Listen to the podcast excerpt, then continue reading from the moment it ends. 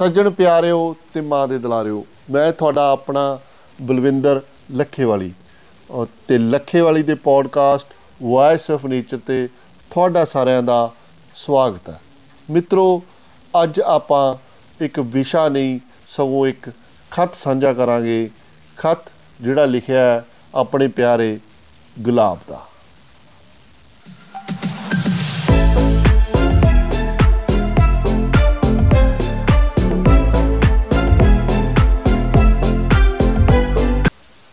ਇੱਕ ਖਤ ਗੁਲਾਬ ਦਾ।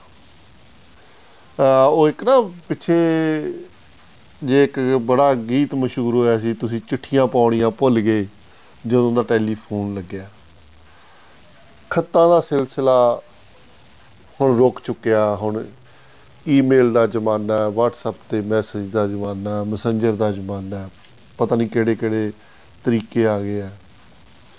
ਪਰ ਇੱਕ ਜਿਹੜਾ ਖਤ ਹੈ ਖਤ ਦੀਆਂ ਜਿਹੜੀਆਂ ਭਾਵਨਾਵਾਂ ਨੇ, ਜਦੋਂ ਲਿਖਣ ਵਾਲੇ ਦੀਆਂ ਭਾਵਨਾਵਾਂ ਤੇ ਪੜ੍ਹਨ ਵਾਲੇ ਦੀਆਂ ਭਾਵਨਾਵਾਂ ਜਦੋਂ ਐਕਸਚੇਂਜ ਹੁੰਦੀਆਂ ਨੇ, ਤਾਂ ਗੱਲ ਦਿਲ ਦੇ ਅੰਦਰ ਤੱਕ ਜਾਂਦੀ ਹੈ। ਉਹ ਚੀਜ਼ਾਂ ਫਿਰ ਡਿਲੀਟ ਨਹੀਂ ਹੁੰਦੀਆਂ। ਸੋ ਅੱਜ ਉਹ ਸਾਰੀਆਂ ਭਾਵਨਾਵਾਂ, ਇੱਕ ਗੁਲਾਬ ਦੇ ਫੁੱਲ ਦੀਆਂ ਭਾਵਨਾਵਾਂ ਆਪਾਂ ਸਾਂਝੀਆਂ ਕਰਾਂਗੇ, ਕਿਉਂਕਿ ਗੁਲਾਬ ਨੂੰ ਅਸੀਂ ਸਾਰੇ ਬਹੁਤ ਲਾਈਕ ਕਰਦੇ ਆਂ ਔਰ ਪਸੰਦ ਕਰਦੇ ਆਂ ਤਾਂ ਉਹ ਗੁਲਾਬ ਨੇ ਇੱਕ ਖਤ ਲਿਖਿਆ ਆਪਣੇ ਸਾਰਿਆਂ ਲਈ ਤੇ ਉਹ ਮੈਂ ਤੁਹਾਡੇ ਨਾਲ ਸਾਂਝਾ ਕਰੂੰਗਾ। ਤਾਂ ਮੇਰੇ ਪਿਆਰੇ ਦੋਸਤ, ਮੈਂ ਯਾਨੀ ਗੁਲਾਬ ਦਾ ਫੁੱਲ, ਗਮਲਿਆਂ, ਕਿਆਰੀਆਂ, ਬਾਗ ਬਗੀਚਿਆਂ ਆਦਿ ਸਭਨੀ ਥਾਈਂ ਰਾਜੀ ਖੁਸ਼ੀ ਹੈ। ਤੇ ਧਰਤ ਦੇ ਇਸ ਟੁਕੜੇ ਉੱਪਰ ਮਹਿਕਾਂ ਦੀ ਹੱਟ ਹੱਟ ਲਾਈ ਹੋਈ ਹੈ। ਉਮੀਦ ਕਰਦਾ ਕਿ ਤੁਸੀਂ ਵੀ ਪਰਮਾਤਮਾ ਦੀ ਰਚੀ ਹੋਈ ਇਸ ਸ੍ਰਿਸ਼ਟੀ ਅੰਦਰ ਕੁਦਰਤੀ ਨ- ਨਜ਼ਾਰਿਆਂ ਦਾ ਆਨੰਦ ਲੈ ਰਹੇ ਹੋਵੋਗੇ।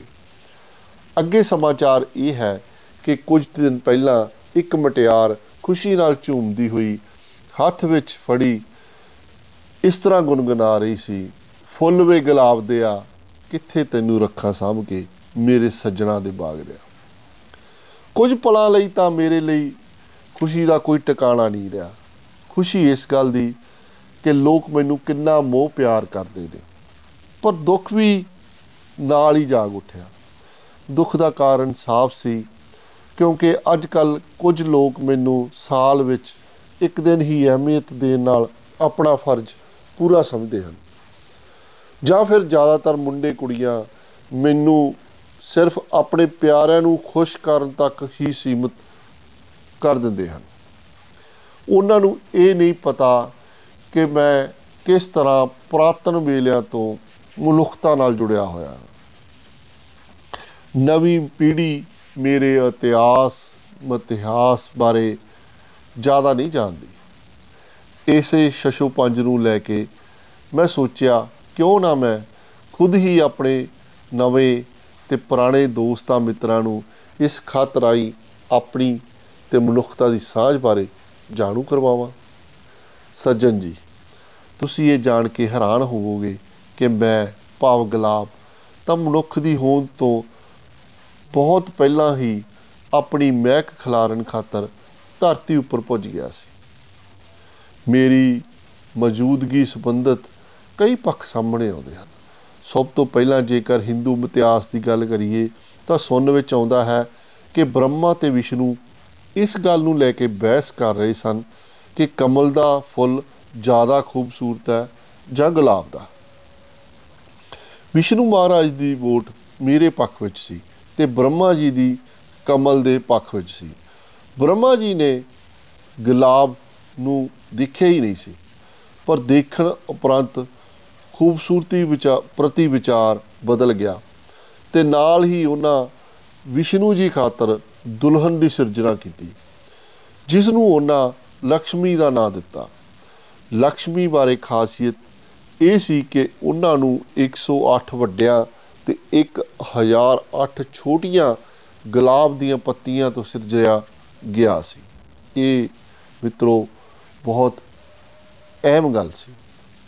ਦੋਸਤੋ, ਜੇਕਰ ਤੁਸੀਂ ਯੂਨਾਨ ਦਾ ਇਤਿਹਾਸ ਦੇਖੋ, ਤਾਂ ਮੇਰੇ ਬਾਰੇ ਕਈ ਕਹਾਣੀਆਂ ਸਾਹਮਣੇ ਆਉਣਗੀਆਂ ਤੇ ਤੁਸੀਂ ਮਹਿਸੂਸ ਕਰੋਗੇ ਕਿ ਉਹ ਕਿੱਦਾਂ ਆਪਣੇ ਪਿਆਰੇ ਦੇਵਤਿਆਂ ਨਾਲ ਜੋੜਦੇ ਸਨ।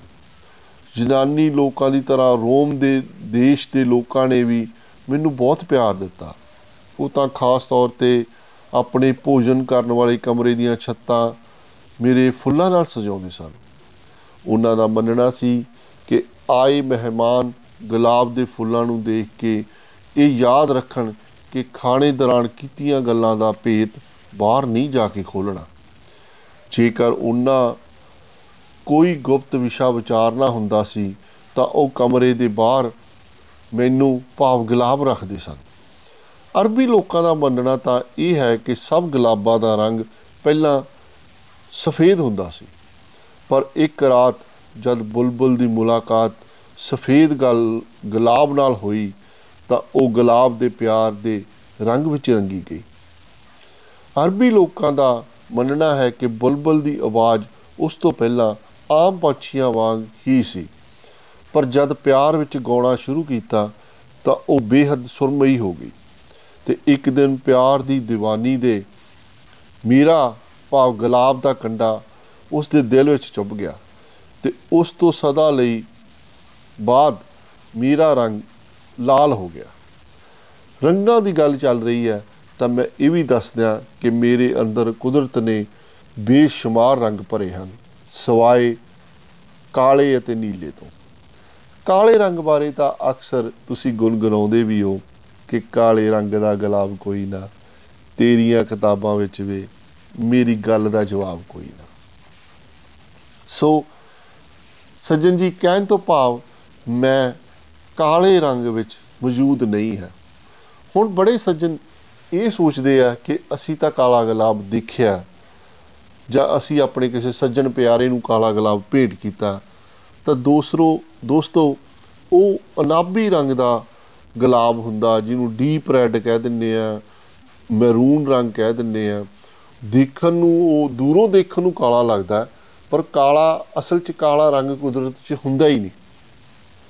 ਸੋ, ਕਾਲੇ ਰੰਗ ਦਾ ਗੁਲਾਬ, ਜਿਹੜੇ ਲੋਕਾਂ ਨੂੰ, ਸੱਜਣਾ ਨੂੰ ਇਹ ਲੱਗਦਾ ਕਿ ਸ਼ਾਇਦ ਅਸੀਂ ਕਈ ਲੋਕ ਕਾਲੇ ਰੰਗ ਦੇ دیਵਾਨੇ ਹੁੰਦੇ ਆ ਕਿ ਅਸੀਂ ਕਾਲਾ ਰੰਗ ਦਾ ਗੁਲਾਬ ਲਾਉਣਾ ਤਾਂ ਉਹ deep red, deep maroon colour ਹੁੰਦਾ।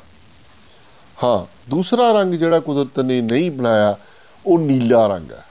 ਪਰੰਤੂ ਪਿਛਲੇ ਕੁਝ ਸਾਲ ਪਹਿਲਾਂ ਨੀਲੇ ਰੰਗ ਤੇ ਖੋਜ ਕਰਦਿਆਂ ਨੇ, ਕਰਦਿਆਂ ਕੁਝ ਵਿਗਿਆਨੀਆਂ ਨੇ ਨੀਲਾ ਰੰਗ ਮੈਨੂੰ ਜ਼ਰੂਰ ਚਾੜ ਦਿੱਤਾ, ਪਰ ਅਜੇ ਉਸ ਰੂਪ ਵਿੱਚ ਮੈਂ ਬਾਜ਼ਾਰੀ ਬਹੁਤ ਜ਼ਿਆਦਾ ਨਹੀਂ ਮਿਲਦਾ। ਰੰਗਾਂ ਤੋਂ ਬਾਅਦ ਆਪਾਂ ਗੱਲ ਕਰਦੇ ਹਾਂ ਕੰਡਿਆਂ ਦੀ। ਕੁਝ ਲੋਕਾਂ ਨੂੰ ਇਹ ਗੱਲ ਵੀ ਬੜੀ ਚੁੱਭਦੀ ਆ ਕਿ ਐਨੀ ਖੂਬਸੂਰਤੀ, ਖੂਬਸੂਰਤ ਚੀਜ਼ ਨਾਲ ਕੰਡੇ ਕਿਉਂ ਹਨ? ਇਸ ਗੱਲ ਦਾ ਜਵਾਬ ਆਪ ਸਭ ਨੂੰ ਭਾਈ ਵੀਰ ਸਿੰਘ ਜੀ ਨੇ ਆਪਣੀ ਕਿਵਤਾ ਕੰਡੇ ਵਿੱਚ ਇਦਾਂ ਬਿਆਨ ਕੀਤਾ ਹੈ। ਫੁੱਲ ਗੁਲਾਬ ਤੋਂ ਕਿਸੇ ਪੁੱਛਿਆ ਐਵੇਂ ਕੋਮਲਤਾ ਦੇ ਸਾਈ। ਇਸ ਸੁਨ, ਇਸ ਸੋਹਲ ਸੋਹਜ ਨੂੰ ਹੈ ਕਿਉਂ ਕੰਡਿਆਂ ਵਜ ਲਾਈ ਮਸਤ ਅਲਸਤੀ ਸੁਰ ਵਿੱਚ ਸੋਹਣੇ ਹੱਸ ਗਿਆ ਖਬਰ ਨਹੀਂ ਮੈਨੂੰ। ਤੋੜ ਨਹੀਂ ਦੀ ਫੱਟੀ, ਭਾਵੇਂ ਮੇਰੇ ਮੌਲਾ ਨੇ ਲਿਖ ਲਾਈ। ਮਤਲਬ, ਆਮ ਭਾਸ਼ਾ 'ਚ ਗੱਲ ਕਰੀਏ ਕਿ ਗੁਲਾਬ ਕਹਿੰ, ਨੇ ਕਿਹਾ ਕਿ ਵੀ ਤੋੜੋ ਨਾ, ਉਹਦੀ ਫੱਟੀ ਰੱਬ ਨੇ ਲਾਤੀ ਆ। ਮੇਰੇ ਪਿਆਰੇ ਮਿੱਤਰ ਮਨੁੱਖ, ਤੂੰ ਸੋਚਦਾ ਹੋਵੇਗਾ ਕਿ ਗੁਲਾਬ ਨੇ ਮਿਥਿਹਾਸ ਬਾਰੇ ਤਾਂ ਚਾਨਣਾ ਪਾ ਦਿੱਤਾ, ਪਰ ਇਤਿਹਾਸ ਬਾਰੇ ਜਾਂ ਵਿਗਿਆਨਕ ਤੱਥਾਂ ਬਾਰੇ ਕੁਝ ਦੱਸ ਹੀ ਨਹੀਂ ਰਿਹਾ। ਦੇਖ ਬਈ, ਜੇਕਰ ਤੇਰੇ ਵਿਗਿਆਨੀਆਂ ਦੀ ਗੱਲ ਕਰੀਏ, ਤਾਂ ਉਹਨਾਂ ਨੇ ਜੋ ਪਥਰਾ, ਪਥਰਾਟਾਂ ਫੋਸਲਸ ਤੋਂ ਅੰਦਾਜ਼ਾ ਲਾਇਆ, ਤਾਂ ਇਹ ਗੱਲ ਸਾਹਮਣੇ ਆਈ ਕਿ ਮੇਰਾ ਇਤਿਹਾਸ ਤਕਰੀਬਨ 35 40 ਮਿਲੀਅਨ ਸਾਲ ਪੁਰਾਣਾ ਹੈ। 1 ਮਿਲੀਅਨ ਚ 10 ਲੱਖ ਹੁੰਦੇ ਆ। ਹੁਣ 35 40 ਮਿਲੀਅਨ ਤੋਂ ਆਪ ਹਿਸਾਬ ਲਾ ਲਾ ਵੀ ਕਿੰਨੇ ਲੱਖ ਕਰੋੜ ਸਾਲ ਹੋ ਗਏ। ਜੇਕਰ ਮੈਂ ਤੁਹਾਨੂੰ ਮਨੁੱਖੀ ਸੰਬੰਧ ਦੀ ਗੱਲ ਦੱਸਾਂ, ਤਾਂ ਦੱਖਣੀ ਸਾਈਬੇਰੀਆ ਦੀ ਸਮਾਧ ਇੱਕ ਕਬਰ ਵਿੱਚੋਂ ਇੱਕ ਚਾਂਦੀ ਦਾ ਤਮਗਾ ਮਿਲਿਆ, ਜਿਸ ਉੱਪਰ ਮੇਰੇ ਭਾਵ ਗੁਲਾਬ ਦੀ ਤਸਵੀਰ ਉਕਰੀ ਹੋਈ ਹੈ। ਇਸ ਤਮਗੇ ਦੀ ਖਾਸੀਅਤ ਇਹ ਕਿ, ਇਹ ਹੈ ਕਿ ਜਨਾਬ, ਉਹ ਤਕਰੀਬਨ 7000 ਪੁਰਾਣ, ਸਾਲ ਪੁਰਾਣਾ ਹੈ। ਬਾਕੀ ਅੰਦਾਜ਼ਾ ਹੁਣ ਤੁਸੀਂ ਖੁਦ ਲਾ ਲਓ। ਕਹਿਣ ਤੋਂ ਭਾਵ ਜੰਗਲੀ ਰੂਪ ਵਿੱਚ ਤਾਂ ਮੈਂ ਹਜ਼ਾਰਾਂ ਲੱਖਾਂ ਸਾਲਾਂ ਤੋਂ ਧਰਤੀ ਵਿੱਚ ਉੱਪਰ ਉਗਦਾ ਆ ਰਿਹਾ ਹਾਂ। ਮਨੁੱਖ ਦੁਆਰਾ ਖੂਬਸੂਰਤੀ ਪੱਖ ਤੋਂ ਲਾਏ ਜਾਣ ਦੀ ਗੱਲ ਕਰੀਏ ਅਤੇ ਮਿਸੋਪਟਾਮੀਆ ਦੀ ਸਭਿਅਤਾ ਤੋਂ ਅੰਦਾਜ਼ਾ ਲਾਈਏ ਤਾਂ ਇਹ ਰੁਚੀ ਵੀ ਤਕਰੀਬਨ 5000 ਸਾਲ ਪੁਰਾਣੀ ਹੈ। ਮੇਰਾ ਇਤਿਹਾਸ ਇੰਨਾ ਪੁਰਾਣਾ ਹੋਣ ਕਰਕੇ ਹੀ ਸ਼ਾਇਦ ਸ਼ੇਕਸਪੀਅਰ ਦੀਆਂ ਲਿਖਤਾਂ ਤੋਂ ਲੈ ਕੇ ਵਿਸ਼- ਵਿਸ਼ਵ ਦੇ ਪ੍ਰਸਿੱਧ ਕਲਾਕਾਰਾਂ ਦੀਆਂ ਕਲਾਕ੍ਰਿਤੀਆਂ ਵਿੱਚ ਮੈਨੂੰ ਸਥਾਨ ਹਾਸਲ ਹੋਇਆ ਹੈ। ਨਪੋਲੀਅਨ ਨੂੰ ਦੁਨੀਆ ਤੇ ਕੌਣ ਨਹੀਂ ਜਾਣਦਾ। ਉਸ ਦੀ ਪਤਨੀ ਤਾਂ ਮੇਰੀ ਬਹੁਤ ਵੱਡੀ ਫੈਨ ਸੀ। ਇਸ ਦੀਵਾਨਗੀ ਸਦਕਾ ਉਸਨੇ ਪੈਰਿਸ ਵਿੱਚ ਆਪਣਾ ਬਗੀਚਾ ਬਣਾਇਆ ਹੋਇਆ ਸੀ ਤੇ ਉਸ ਵਿੱਚ ਅੰਦਾਜ਼ਨ ਮੇਰੀਆਂ ਭਾਵ ਗੁਲਾਬ ਦੀਆਂ 250 ਵੱਖ-ਵੱਖ ਕਿਸਮਾਂ ਉਗਾਈਆਂ ਹੋਈਆਂ ਸਨ। ਸੋ ਉਹ ਉਹਨਾਂ ਨੂੰ ਦੇਖਦੀ ਸੀ ਔਰ ਨਿਹਾਰਦੀ ਸੀ ਅਨ- ਔਰ ਆਨੰਦ ਲੈਂਦੀ ਸੀ।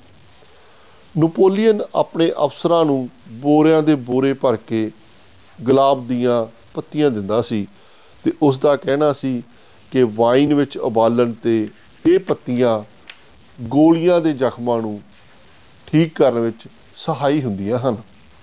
ਜ਼ਖਮਾਂ ਤੋਂ ਯਾਦ ਆਇਆ, ਪਹਿਲੇ ਵੇਲਿਆਂ ਵਿੱਚ ਤਾਂ ਅਸਾਈ ਭਾਰੇ ਭਾਈਚਾਰੇ ਦੇ ਲੋਕਾਂ ਤਾਂ ਮੇਰੀਆਂ ਪੰਜ ਪੱਤੀਆਂ ਪੱਤੀਆਂ ਨੂੰ ਯਿਸੂ ਮਹਾਰਾਜ ਦੇ ਪੰਜ ਜ਼ਖਮਾਂ ਨਾਲ ਜੋੜ ਕੇ ਦੇਖਿਆ।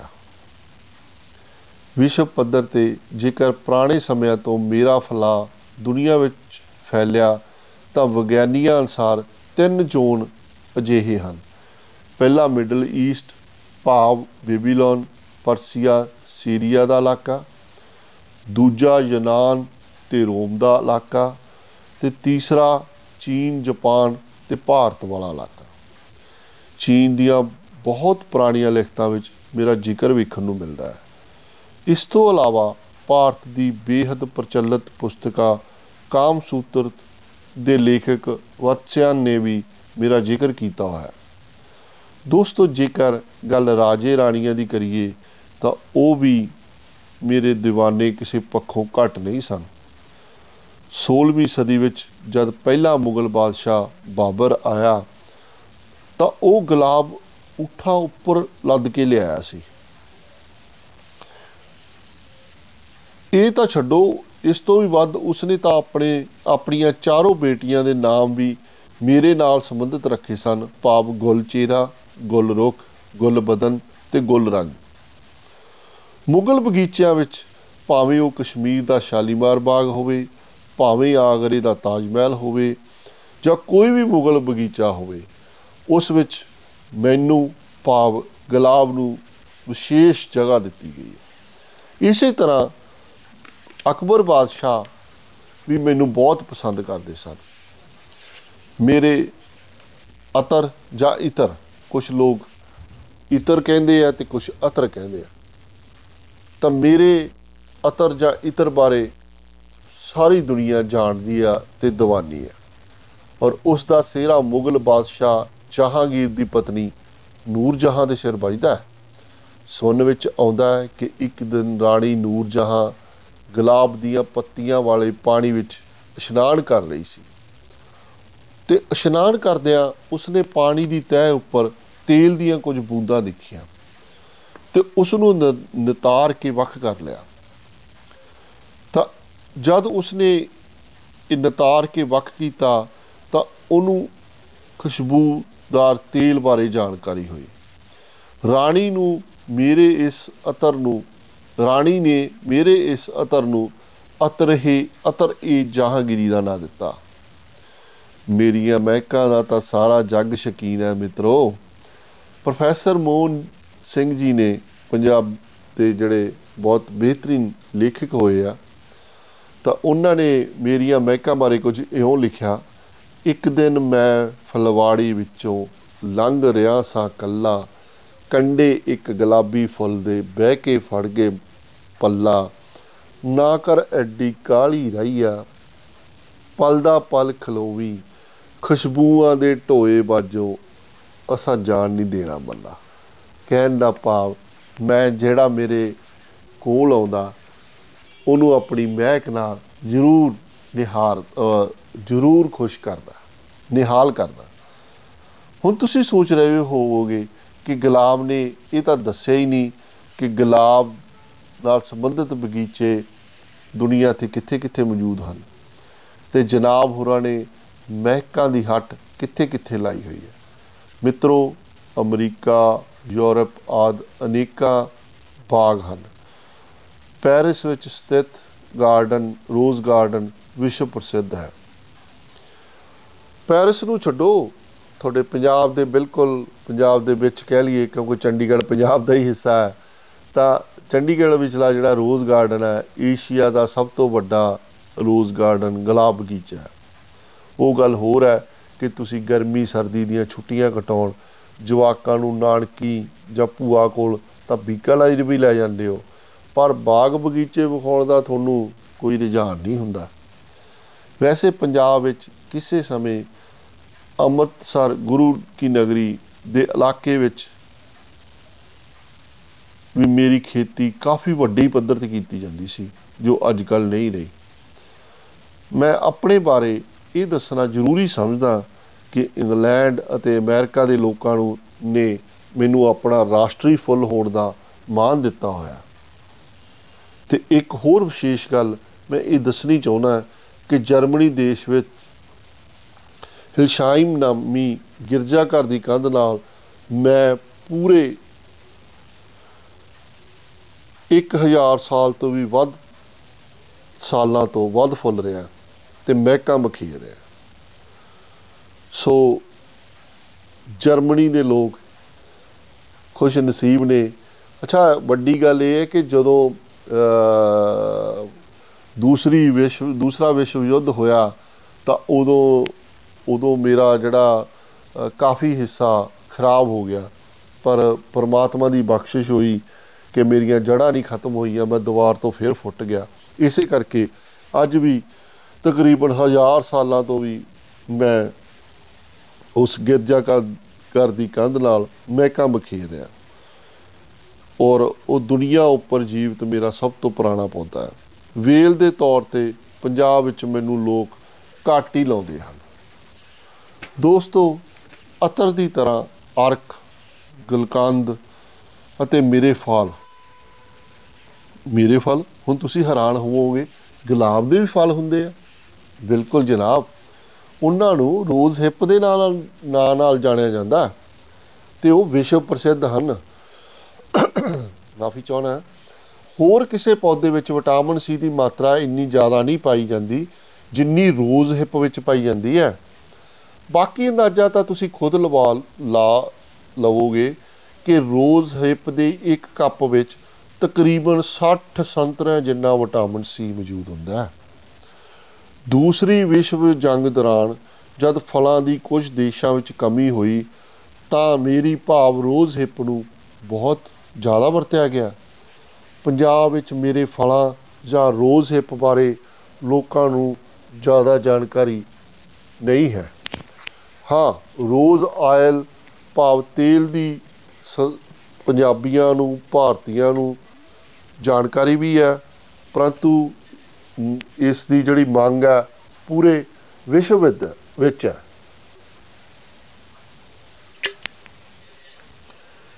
ਤਕਰੀਬਨ 2000 ਸਾਲਾਂ ਤੋਂ ਮਾਫੀ ਚਾਹਣਾ ਤਕਰੀਬਨ 2000 ਫੁੱਲਾਂ ਤੋਂ ਸਿਰਫ 1 ਗ੍ਰਾਮ ਤੇਲ ਦੀ ਪ੍ਰਾਪਤੀ ਹੁੰਦੀ ਹੋਣ ਕਰਕੇ ਰੋਜ਼ ਭਾਵ ਮੇਰਾ ਗੁਲਾਬ ਦਾ ਜਿਹੜਾ ਤੇਲ ਹੈ, ਉਹ ਬਹੁਤ ਮਹਿੰਗਾ ਮਿਲਦਾ ਹੈ। ਅੱਜ ਦੀ ਤਰੀਕ ਵਿੱਚ ਬੁਲਗਾਰੀਆ ਵਿੱਚ ਗੁਲਾਬ ਤੋਂ ਮੁੱਖ ਰੂਪ ਵਿੱਚ ਉਤ- ਉਤਪਾਦ ਤਿਆਰ ਕਰਕੇ ਹੋਰਨਾਂ ਦੇਸ਼ਾਂ ਵਿੱਚ ਭੇਜੇ ਜਾਂਦੇ ਹਨ। ਮੇਰੇ ਅਨੇਕਾਂ ਉਤਪਾਦ ਅ- ਅ- ਅਤੇ ਹਿੱਸੇ ਅਨੇਕਾਂ ਮਨੁੱਖੀ ਬਿਮਾਰੀਆਂ ਨੂੰ ਠੀਕ ਕਰਨ ਵਿੱਚ ਵੀ ਵਰਤੇ ਜਾਂਦੇ ਆ। ਕੁਝ ਲੋਕ ਮੈਨੂੰ ਸਿਰਫ ਖੂਬਸੂਰਤੀ ਤੱਕ ਸੀਮਿਤ ਸਮਝਦੇ ਆ, ਪਰ ਮੈਂ ਅਨੇਕਾਂ ਹੀ ਮਨੁੱਖੀ ਬਿਮਾਰੀਆਂ ਨੂੰ ਠੀਕ ਕਰਨ ਵਿੱਚ ਵੀ ਸਹਾਈ ਹੁੰਦਾ। ਸਰੀਰ ਨੂੰ ਠੰਡਕ ਪਹੁੰਚਾਉਣੀ ਹੋਵੇ, ਪਾਚਨ ਪ੍ਰਣਾਲੀ ਠੀਕ ਕਰਨੀ ਹੋਵੇ ਮਿਹਦੇ ਤੇ ਜਿਗਰ ਦੇ ਰੋਗ ਕਬਜ਼ ਰੋਗ, ਮੂਤਰ ਰੋਗ ਇਸਤਰੀਆਂ ਵਿੱਚ ਬਾਂਝਪਨ ਮਹਾਵਾਰੀ ਆਦਿ ਦੇ ਰੋਗਾਂ ਲਈ ਮੇਰੇ ਤੋਂ ਵੈਦ ਨੁਸਖੇ ਤਿਆਰ ਕਰਦੇ ਆ। ਕੁਝ ਲੋਕ ਨਿਰਾਸ਼ਾ 'ਚ ਡੁੱਬੇ ਰਹਿੰਦੇ ਆ, ਥਕਾਵਟ ਮਹਿਸੂਸ ਕਰਦੇ ਆ। ਉਹਨਾਂ ਲਈ ਵੀ ਨੁਸਖੇ ਤਿਆਰ ਹੁੰਦੇ ਆ। ਦਸਤ ਰੋਗ ਵੀ ਮੇਰੇ ਭਾਵ ਗੁਲਾਬ ਤੋਂ ਠੀਕ ਕੀਤੇ ਜਾਂਦੇ ਆ। ਕਹਿਣ ਦਾ ਭਾਵ ਅਨੇਕਾਂ ਮਨੁੱਖੀ ਬਿਮਾਰੀਆਂ ਦੇ ਇਲਾਜ ਲਈ ਮੈਨੂੰ ਵਰਤਿਆ ਜਾਂਦਾ ਹੈ।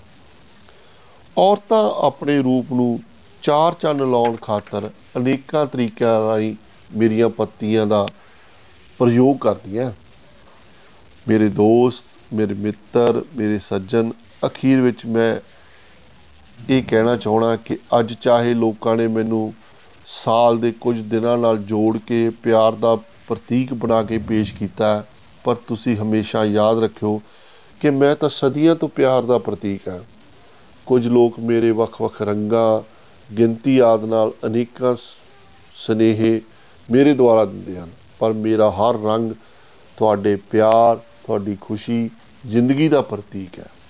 ਸਾਲ ਦੇ ਕਿਸੇ ਵੀ ਦਿਨ ਮੈਂ ਤਾਂ ਤੁਹਾਨੂੰ ਤੇ ਤੁਹਾਡੇ ਸਨੇਹੇ, ਤੁਹਾਡੇ ਸੱਜਣਾ ਦੇ ਦਿਲਾਂ ਤੱਕ ਪਹੁੰਚਾਉਣ ਦੀ ਸਮਰੱਥਾ ਰੱਖਦਾ ਹੈ। ਆਪ ਸਭ ਬੱਚੇ, ਜਵਾਨ, ਬੁੱਢੇ, ਗੱਭਰੂ, ਮਟਿਆਰਾਂ, ਅਮੀਰਾਂ, ਗਰੀਬਾਂ ਸਾਹਮਣੇ ਮੈਨੂੰ ਬਹੁਤ ਮਾਣ ਬਖਸ਼ਿਆ ਤੇ ਮੈਂ ਹਮੇਸ਼ਾ ਧਰਤੀ ਦੇ ਇਸ ਟੁਕੜੇ ਤੇ ਮਹਿਕਾਂ ਦੀ ਹੱਟ ਲਾਈ ਰੱਖਣਾ ਚਾਹੁੰਦਾ ਤੁਹਾਡਾ ਇਹ ਪਿਆਰਾ ਜਿਹਾ ਮਿੱਤਰ ਤੁਹਾਡੇ ਤੋਂ ਸਿਰਫ ਤੇ ਸਿਰਫ ਭਾਈ ਵੀਰ ਸਿੰਘ ਜੀ ਦੇ ਸਨੇਹ ਤੇ ਅਮਲ ਮੰਗਦਾ ਹੈ। ਡਾਲੀ ਨਾਲੋਂ ਤੋੜ ਨਾ ਸਾਨੂੰ ਅਸਾ ਹੱਟ ਮਹਿਕਦੀ ਲਾਈ, ਲੱਖ ਗਾਹਕ ਜੇ ਸੁੰਗੇ ਆ ਕੇ, ਖਾਲੀ ਇੱਕ ਨਾ ਜਾਈ। ਤੂੰ ਜੇ ਇੱਕ ਤੋੜ ਕੇ ਲੈ ਗਿਓ, ਇੱਕ ਜੋਗਾ ਰਹਿ ਜਾਸਾ, ਉਹ ਵੀ ਪਲਕ ਝਲਕ ਦਾ ਮੇਲਾ, ਰੂਪ ਮਹਿਕ ਨਾ ਸਜਾਈ ਸੋ ਮਿੱਤਰੋ, ਮੈਨੂੰ ਡਾਲੀ ਤੇ ਸਜਾ ਰਹਿਣ ਦਿਓਗੇ, ਤਾਂ ਮਹਿਕਾਂ ਤੁਹਾਨੂੰ ਨਹੀਂ ਅਨੇਕਾਂ ਨੂੰ ਮਿਲਣਗੀਆਂ। ਗੱਲਾਂ ਖਤਮ ਕਰਨ ਨੂੰ ਮਿੱਤਰੋ, ਦਿਲ ਤਾਂ ਨਹੀਂ ਕਰਦਾ, ਪਰ ਕੀ ਕਰਾਂ? ਮਜਬੂਰੀ ਹੈ। ਸਮੇਂ ਦੀ ਘਾਟ ਕਾਰਨ ਕੁਝ ਗੱਲਾਂ ਦੱਸਣ ਨੂੰ ਰਹਿ ਗਈਆਂ ਨੇ। ਪਰਮਾਤਮਾ ਨੇ ਸਮਾਂ ਦਿੱਤਾ ਤਾਂ ਫੇਰ ਕਦੇ ਦੁਬਾਰਾ ਖਤ ਲਿਖਾਂਗਾ। ਹਾਂ, ਜੇ ਕੋਈ ਜ਼ਰੂਰੀ ਗੱਲ, ਜਿਵੇਂ ਕਿ ਮੈਨੂੰ ਲਾਉਣ ਬਾਰੇ, ਕੀਟ ਪਤੰਗੇ ਬਾਰੇ ਕਰਨੀ ਹੋਈ, ਇਹ ਪਤਾ ਕਰਨਾ ਹੋਇਆ ਕਿ ਕਲਮ ਲੱਗਦੀ ਹੈ ਕਿ ਬੀਜ ਲੱਗਦਾ ਹੈ ਕਿ ਗੁੱਟੀ ਲੱਗਦੀ ਹੈ ਕਿ ਪਿਉਂਦ ਹੁੰਦੀ ਹੈ।